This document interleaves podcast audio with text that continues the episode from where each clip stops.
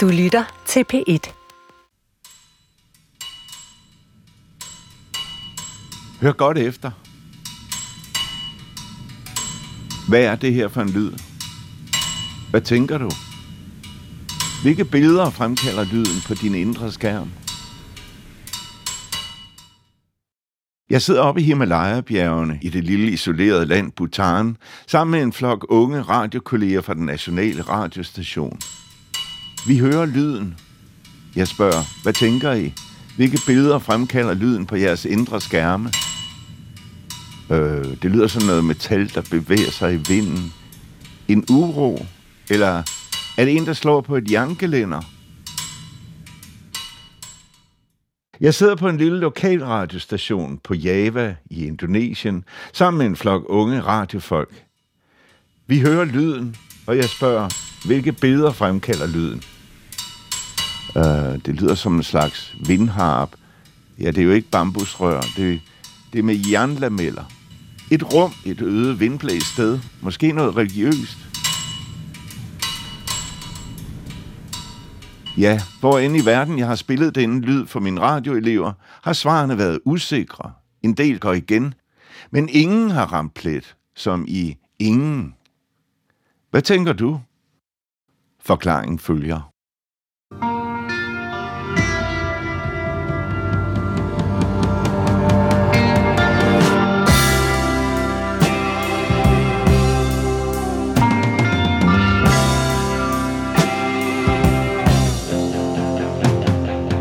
Og med denne lille gåde er vi i gang med 10. afsnit af min serie Eliten for Rosenørns Allé med underoverskriften Prisbelønnede ulykker. Og hvor jeg, som hedder Torben Brandt, her midt i 1980'erne, har lært alle dem i DR, der laver radiomontager at kende, og har klippet og lavet lyd for mange af dem. Det er deres historie, jeg prøver at fortælle i denne serie. En historie, som de ikke selv nåede at fortælle, inden de stort set alle sammen gik bort alt for tidligt. Men her midt i 1980'erne er vi alle stadig i 30'erne og 40'erne, bortset fra en, der er i 20'erne. Et nyt, lysende talent, og ham skal du møde i dette afsnit. Han lever nemlig stadig i bedste velgående. Du kan eksistere i en verden, hvor du ikke kan eksistere.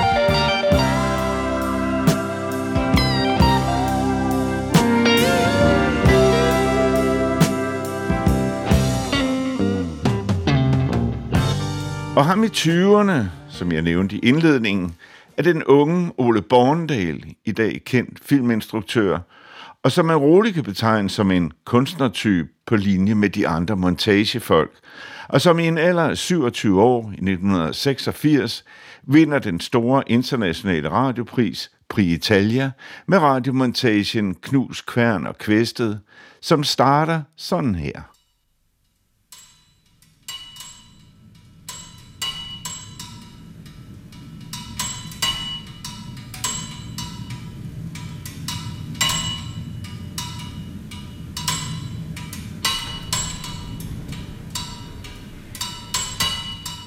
Jeg slår øjnene op, og jeg ligger under motorcyklen. Jeg ligger inde i en lille plantage. Og øh, jeg kigger lige op på motorcyklen. Den ligger på min mave. Klem fast. Det er et birktræ, der har stoppet mig. Jeg har først knækket to små græntræer. Og så har den stoppet mig, den har fået bagenden forrest. Og alle egerne strider ud af forhjulet. Fælgen er krøllet sammen. Tanken er væk. Og den ser fuldstændig moslet ud.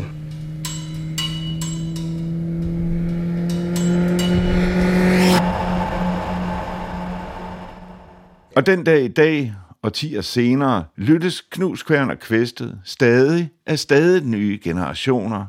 Den er blevet en ægte klassiker. En klassiker, som Ole Borndal først skabte efter at have lavet radio i fem år. Godt nok ikke fem år, hvor han stod og bankede på døren til radiomontageverdenen, men han vidste godt, at den var der. Men det var ikke sådan, jeg skyndte mig ned og begyndte at lytte til mestrene og sådan noget. I en eller anden mærkelig arrogance tænkte jeg, at øh, det her det er noget, jeg opfinder selv. Jeg vil ikke engang lade mig inspirere af nogen. Og igennem de fem år eksperimenterede Ole Borndal der også hele tiden med at montere lyd, men i alle mulige formater. Det første, jeg lavede, var på båndværkstedet, hvor folk jo kunne komme ind udefra at lave radio. Og jeg så lavede en indineret udsendelse, der handlede om studerende, der ikke længere kunne få bistandshjælp i sommerferien. Der er ingen mennesker i Danmark, der er undtaget for bestemmelserne for hjælp. Så vi var jo ludfattige, altså seriøst fattige. Danskerne har ret til ikke at sulte. Det er i hvert fald os, der ikke havde rige forældre. Så jeg lavede et program, der handlede om, om sult. Danskerne har ret til ikke at sulte. Og Ole Borndals udsendelse om sult med titlen Det er de andre samfund, lavede han i 1981, 22 år gammel. Og når man lavede en udsendelse i båndværkstedet, fik man en gavet radiomand stillet til rådighed som konsulent. Og Oles konsulent hed Erik Schack, som var en sådan gammel kommunistisk radiomand og operaekspert, en sjov øh, sammenblanding. Men Erik var meget spændende for sådan en som mig, der aldrig har haft en far i mit liv. Så var det jo pludselig at møde for første gang sådan en, en mand, der kunne lære en noget. Og det kommer ikke til at skorte på nye faderfigurer i Ole Borndals arbejdsliv. Men så mødte jeg Erik Nørgaard, som også var sådan en farfigur på en eller anden måde. Ham lavede jeg sådan nogle indslag til. Og det var altid nogen, der var dygtigere end mig selv. Dem spejlede jeg mig jo meget i. Så jeg gnavede jo kreativitet ud af de der folk, så meget jeg kunne. Og når jeg så var færdig med dem, så, så var han overstået. Så det startede med at være Erik Schack, og så var det Erik Nørgaard. Og så blev det vel egentlig Palle Årslev, chef for P3 på et tidspunkt. Og det var ikke på P3, at man lavede radiomontager, men det var heller ikke specielt det, Ole Borndal var interesseret i på dette tidspunkt. Han var bare begejstret for at lave radio, uanset hvad. Jeg lavede alt. Hvis jeg skulle lave Tøsedrengenes nye LP til P3, så var jeg ude og snakke med Anne Dorte og drengene. Geo Jylin ringede til mig og spurgte, om jeg ikke kunne dække dronningens bryllup ind på Amalie. Det var fantastisk jeg fandt nøgler, jeg låste mig ind på lydstudiet, hvor jeg ikke måtte være. Og så sad jeg og arbejdede til klokken 3 om natten i fem dage i træk på at lave et skide indslag, der varede syv minutter til rocknyt øh, med sort sol eller sådan noget. Og det var, og jeg synes, det var fantastisk.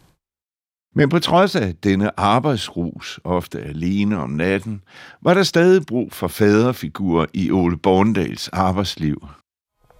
Så blev det til Stefan, Stefan Samsø, som jo så måske blev den tydeligste far af alle for mig, fordi Stefan var den mest inspirerende øh, karakter, jeg mødte i min rejse gennem Danmarks Radio. Enormt hård og enormt krævende. Altså alle på P4 var jo på en eller anden måde øh, venstresocialister. Det var jo enormt rigidt.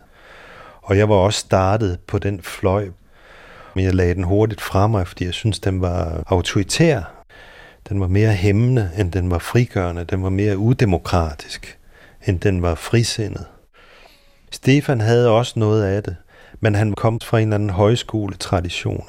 Han havde en dannelse, en eller anden grundvigiansk tilgang, at man skulle altid være kritisk, altid stille spørgsmål, aldrig springe over, hvor gader var lavest, og var på den måde ekstremt krævende.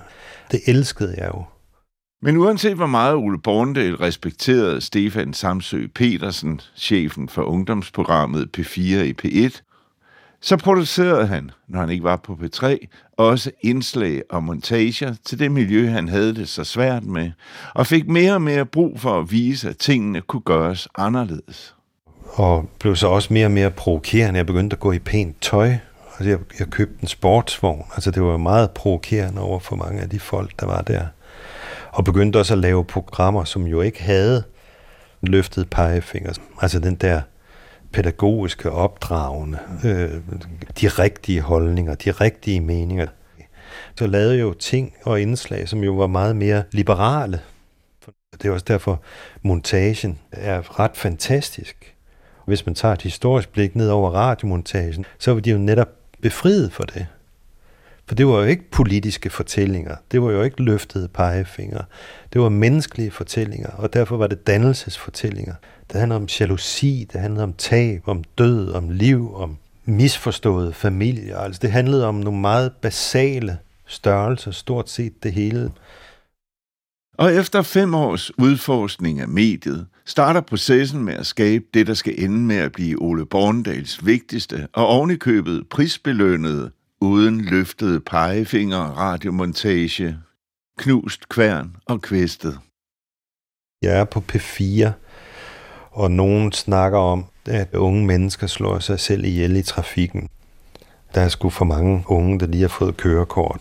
Og sådan er det jo altid. Sådan er det vel også i dag, vil jeg tro, i statistikkerne. Og det kan man jo så vælge at lave journalistisk og læse op af nogle tal og gå ind med en mikrofon og snakke med nogen for råd for større færdselssikkerhed eller sådan noget. Og så siger Ole, fedt, den laver jeg sgu. Og det er Stefan Samsø Petersen, redaktøren, med på. Og det, der er spændende ved det, det er jo, Ole er jo stærkt interesseret i, hvorfor udfordrer man skæbnen? Hvorfor udfordrer man livet, døden? Hvorfor tør man simpelthen køre så stærkt, som øh, de gjorde på de der motorcykler? Jeg kørte selv bil på det der tidspunkt, og jeg kunne også godt lide at køre hurtigt. Det er der noget fascinerende ved. Og det var jo i ungdomsåret 1985. Det var der, jeg mødte Ole Bornedal. De han lavede P4 på det tidspunkt. Og det gjorde lydteknikeren Solvej Berger også. Og hun havde et godt øje til Ole Bornedals måde at lave radio på. Det var helt tydeligt, at han var ikke journalist, for han tænkte ikke på den måde. Det var, det var helt tydeligt, at han var en anderledes type. Han havde sådan en, en, en kringlet tilgang til alting. Sådan lidt en forfattertype. Så var der den her montage på beding. Jeg vidste, der skulle laves sådan en montage noget, så jeg tænkte bare, nej, nej, nu vil jeg også med noget af det der spændende, ikke også? Så sagde jeg, det vil jeg meget, meget gerne. Og der fandt jeg så Claus, som var søn af en kvinde, som jeg havde arbejdet sammen med på båndværkstedet i sin tid, hvor hun blev ringet op og fik at vide, at hendes søn var for ulykket for anden gang. Jeg kan huske, hun blev fuldstændig smadret psykisk. Så jeg tog kontakt til hende og sagde, hvordan går det med Claus? Jamen, han var fin i dag, og så videre, og så videre. Og Ole kom med båndoptageren der, nækker og en glas rødvin, og så fortalte jeg at Karsten Bælg. Og han troede egentlig, at han bare skulle lave en research-samtale med Claus. Og så sætte en skuespiller på, og så lave sådan en, en eller anden drama over det. Da jeg mødte ham, og han havde været ude at interviewe Claus, så sagde han, det er fantastisk, vi skal ikke have nogen skuespiller på. Han gør det helt fantastisk selv.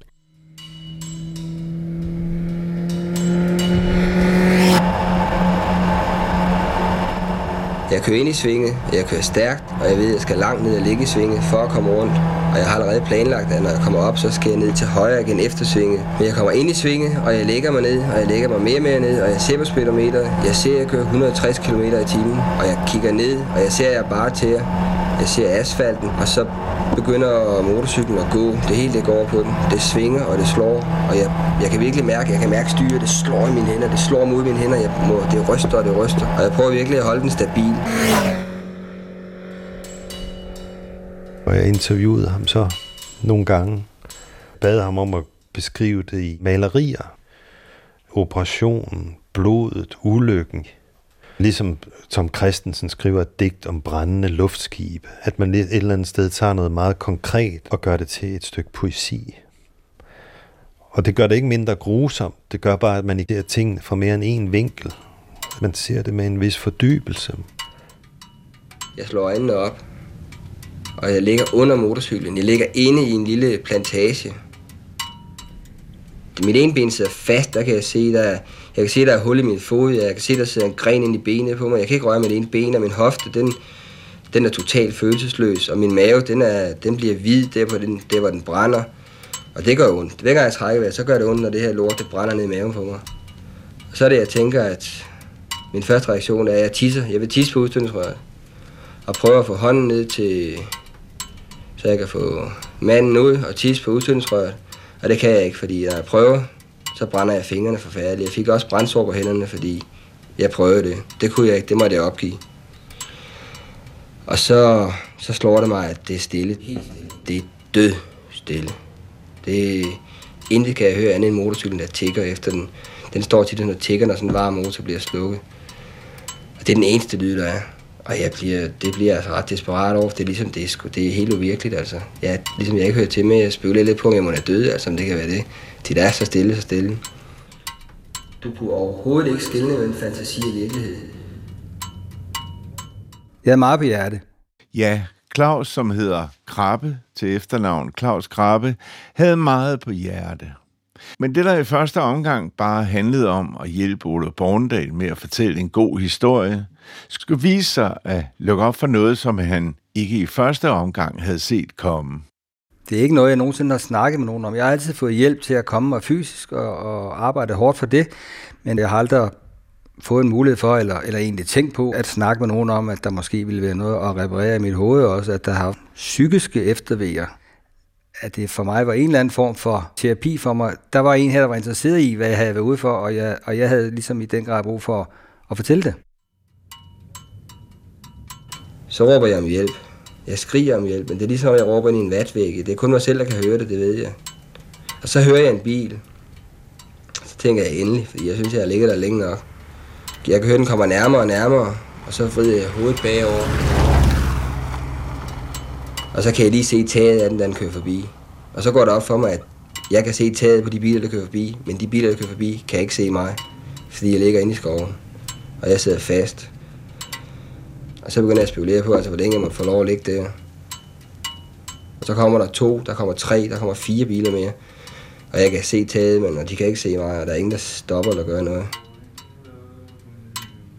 Og i modsætning til Claus, kunne jeg så finde manden, der elskede farten og elskede øh, duften af død, og havde lyst til at udfordre den, og måske i virkeligheden havde et selvmorderisk gen et eller andet sted. Og der kendte jeg så en skuespiller. Øh, jeg hedder Kim, og øh, jeg er arbejdsløs. Som var så overskridende, brutal, altså virkelig, virkelig overskridende. Det der med at ligge og låne det et stykke tid, og så pludselig lukke op, når motoren er varm. Det er noget, der pumper adrenalin op. Det er det, der gør det værd at køre. Det er ligesom at sætte en nøgle ind i sit system, ikke? der lukker op for, for alle de døre, som bliver lukket til daglig. Lysterne, begæret, kærlighed, liv, altså alt, selve det at leve, som er gået i stå til daglig, det får man ligesom lukket op. Der er motorcyklen en nøgle.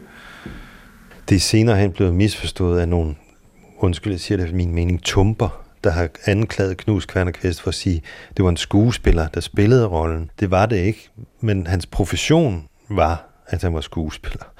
Altså en skuespiller, der havde det på den måde som menneske. Altså han var i sådan en djævletid, og det var vi jo mange af os, gik jo i sort på det tidspunkt. Det var sådan et post-punk-miljø, hvor det, det måtte gerne handle om døden. Det skulle gerne være grotesk. De skar i min mave, de skar det døde i min mave. Smerte behøver ikke være noget negativt. Smerte kan være fedt. Fordi der havde jeg altså, der var min mave blevet helt hvid på en 10 gange 15 cm. Smerte lukker op. Og min hofte på det tidspunkt, den, øh, den var vokset over 10 cm ud til højre. Smerte, smerte kan godt være Jeg er løb. blødt i benet, jeg er blødt i foden. Altså smerte er bevidsthedsudvidende, synes jeg. Jeg kunne se blodåren, jeg kunne se nogle sener nede i foden. Og det troede jeg, det troede jeg lige fra jeg lå ude i skoven og, og til langt senere, der troede jeg, det var det værste, der var sket med mig, fordi jeg kunne kigge lige ind i min egen fod, og det så for helvede så uhyggeligt ud. Jeg har følt meget smerte. Jeg har selv væltet et par gange på kværnen. ret hurtigt gik vi i gang med at, at tænke på lydene. Altså, og lige snart jeg hørte Claus' fortælling om den der motorcykel, der tigger, så kunne jeg jo også selv for mit indre høre, høre det, jeg, øh, altså når jeg har kørt med min bror og andre på motorcykel, så er det en af de lyde, jeg havde lagt mærke til, den der tik-lyd.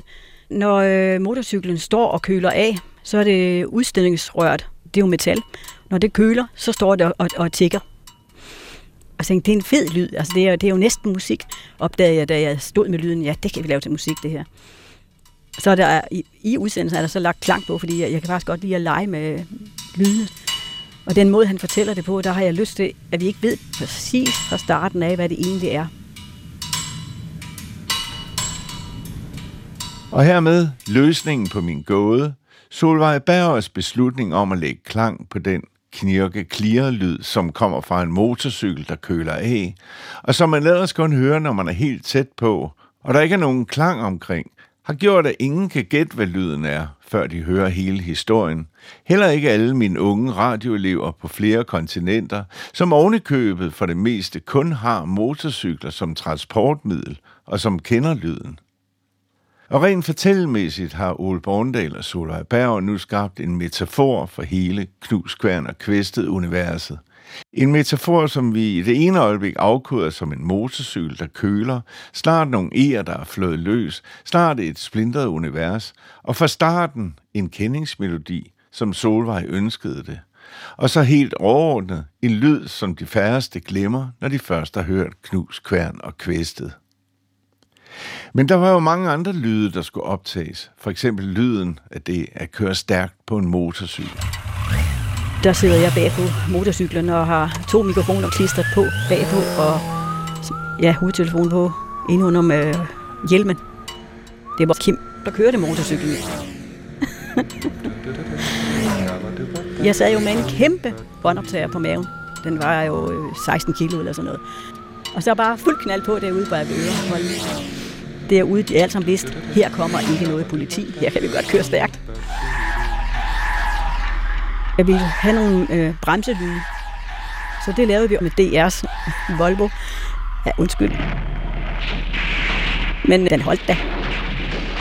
Så skulle vi også bruge nogle ambulancelyde. Så der øh, havde Ole på forhånd rekvireret en ambulance. Så det er mig, der også bliver kastet rundt og bliver lagt op på borgeren. Så jeg fik den der lyd af, bum, så er vi nede på borgeren. Og kører afsted med, med udrykning.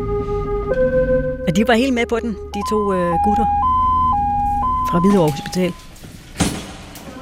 Hvad med det? 123 er på Lige efter vi er ankommet, så kommer der faktisk en ældre mand ind med hjertestop.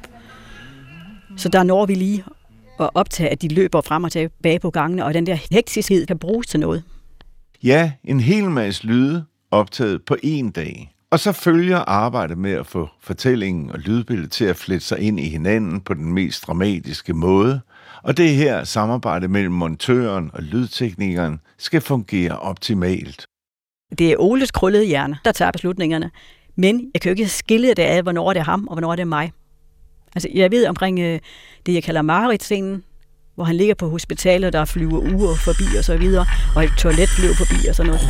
Der har jeg ret frie tøjler til at bare kaste alt muligt. Jeg brugte elementer fra øh, fortællingen og gentog dem på forskellige vis. Du kan eksistere i en verden, hvor du ikke kan eksistere. Og der blev brugt det blandt andet et kæmpe store ur, der blev ved med at tikke helt vildt voldsomt. Jeg ser nærmest sådan et Dali-billede for mig.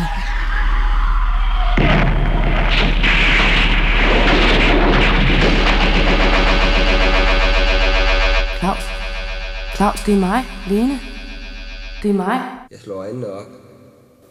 Du åbner øjnene. Dags, sagde du. Det, det er meget, meget, meget vanskeligt at lave lydteknik i 80'erne. Og med Knus Kværn, tror jeg, Solvej, at vi har siddet i ugevis og kun har klippet de der 40 minutter eller sådan noget. Og det kræver virkelig en tekniker, der kan forstå, hvad er mængden af spor, vi kan bruge her, og hvordan gør vi det. Nu begynder vi at komme over 4. Hvis vi begynder at komme over 4, hvis vi kommer op i 6, så bliver det problematisk. Nu begynder suset. Nu begynder suset virkelig at komme. Hvis jeg siger til Solvej, vi skal op i et tiende spor, så gør det virkelig, virkelig ondt, fordi så skal man til diskante og, og base, og man skal begynde at trække og filtrere ud, og lyden bliver for... Det er meget, meget, meget vanskeligt. Og du ved ikke, hvad der er nat, du ved ikke, hvad der er dag, du kan ikke se noget, du kan ikke se, om det er lyst eller mørkt, der er bare lys hele tiden, hele tiden er der lys, og du kan se et ur, du kan ikke rigtig forstå ur, du kan ikke forstå, hvad det er, og, og så pludselig ikke så, så ser du et toilet, det kan jeg huske, det var et af dem, det havde jeg meget med, så så jeg et toilet flyve forbi ude på gangen, med jetmotor, med flammer ud af udstødningen, og jeg ringede med det samme og sagde, der var altså fløjet et toilet forbi ude på gangen. Nå, sagde hun, ja, men nu skulle hun gå ud og kigge og sådan noget. Jeg havde fået opfyldt mit primære behov for terapi. Jeg havde forlettet mit hjerte. Jeg havde fortalt til en, der var interesseret i, øh, hvad jeg havde at fortælle. Og det var ligesom det for mig. At det så senere så kunne blive lidt, øh, måske en lille smule indigneret. På den måde, at der er ligesom en, der er mit, mit modspil i udsendelsen af en fyr, der hedder Kim. Uh, og uh, han kender også alt til at, at falde af og slå sig og smerte og så videre. Som så bliver klippet til, at jeg responderer på noget, han siger, hvilket jeg jo ikke gør, fordi jeg har aldrig hørt om Kim. Senere blev jeg så optaget på Journalisterskolen, Og da de så blev undervist i radio, og blandt andet den radiodokumentar, jeg sad i klassen og hørte den sammen med dem, og efterfølgende blev det så præsenteret som, at her var faktisk ham, der optrådte i radioudsendelsen. Og det, der sådan ud fra et journalistisk synspunkt var interessant, det var selvfølgelig, skal en dokumentar virkelig afspejle sådan, som det foregik? Fordi det gør den jo ikke rigtigt. For jeg kender ikke noget til Kim. Men jeg har sagt så mange ting, over så lang tid, at Ole har kunne finde noget, der passede til noget, og få Kim til at sige noget, der passede til noget, jeg siger. Noget ping-pong, som understøtter hans idé med at fortælle min historie. Så på den måde havde jeg overordnet set ikke noget imod det, fordi det var fantastisk skruet sammen, og jeg synes, jeg var fantastisk, og jeg synes, at øh, Ole havde fået noget utrolig meget ud af det. Jeg har den liggende på hylden, jeg har den ikke på kassettebånd, og, og jeg synes, det er ret cool, at det er en radiodokumentar, der har overlevet så mange år, og, og bliver ved med at ligge på den der top 20 eller top 30 liste, hvad det er.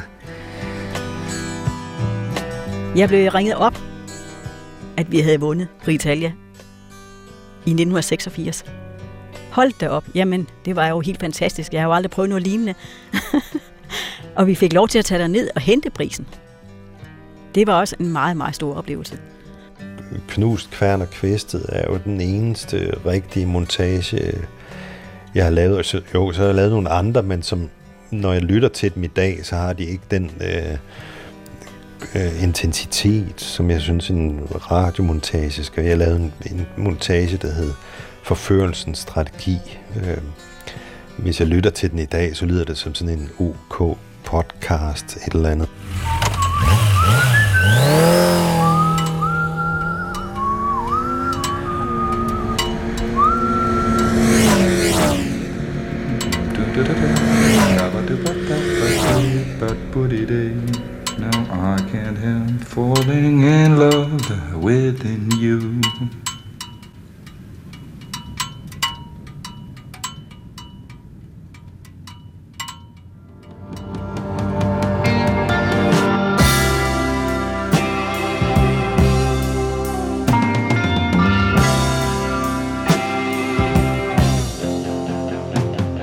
Dette afsnit af Eliten fra Rosenlands Allé mødte du Ole Bornedal, Claus Krabbe, Solvej Berger og Stefan Samsø Petersen.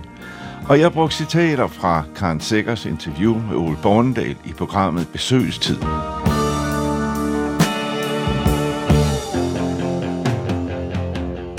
Lyt med i næste afsnit af Eliten fra Rosenørns Allé, hvor vi følger tilblivelsen af to af de mest legendariske radiomontager fra slut 80'erne. Afslag på et kys og Eliten fra Minefeltet. Jeg hedder Torben Brandt. Tak fordi du lytter med.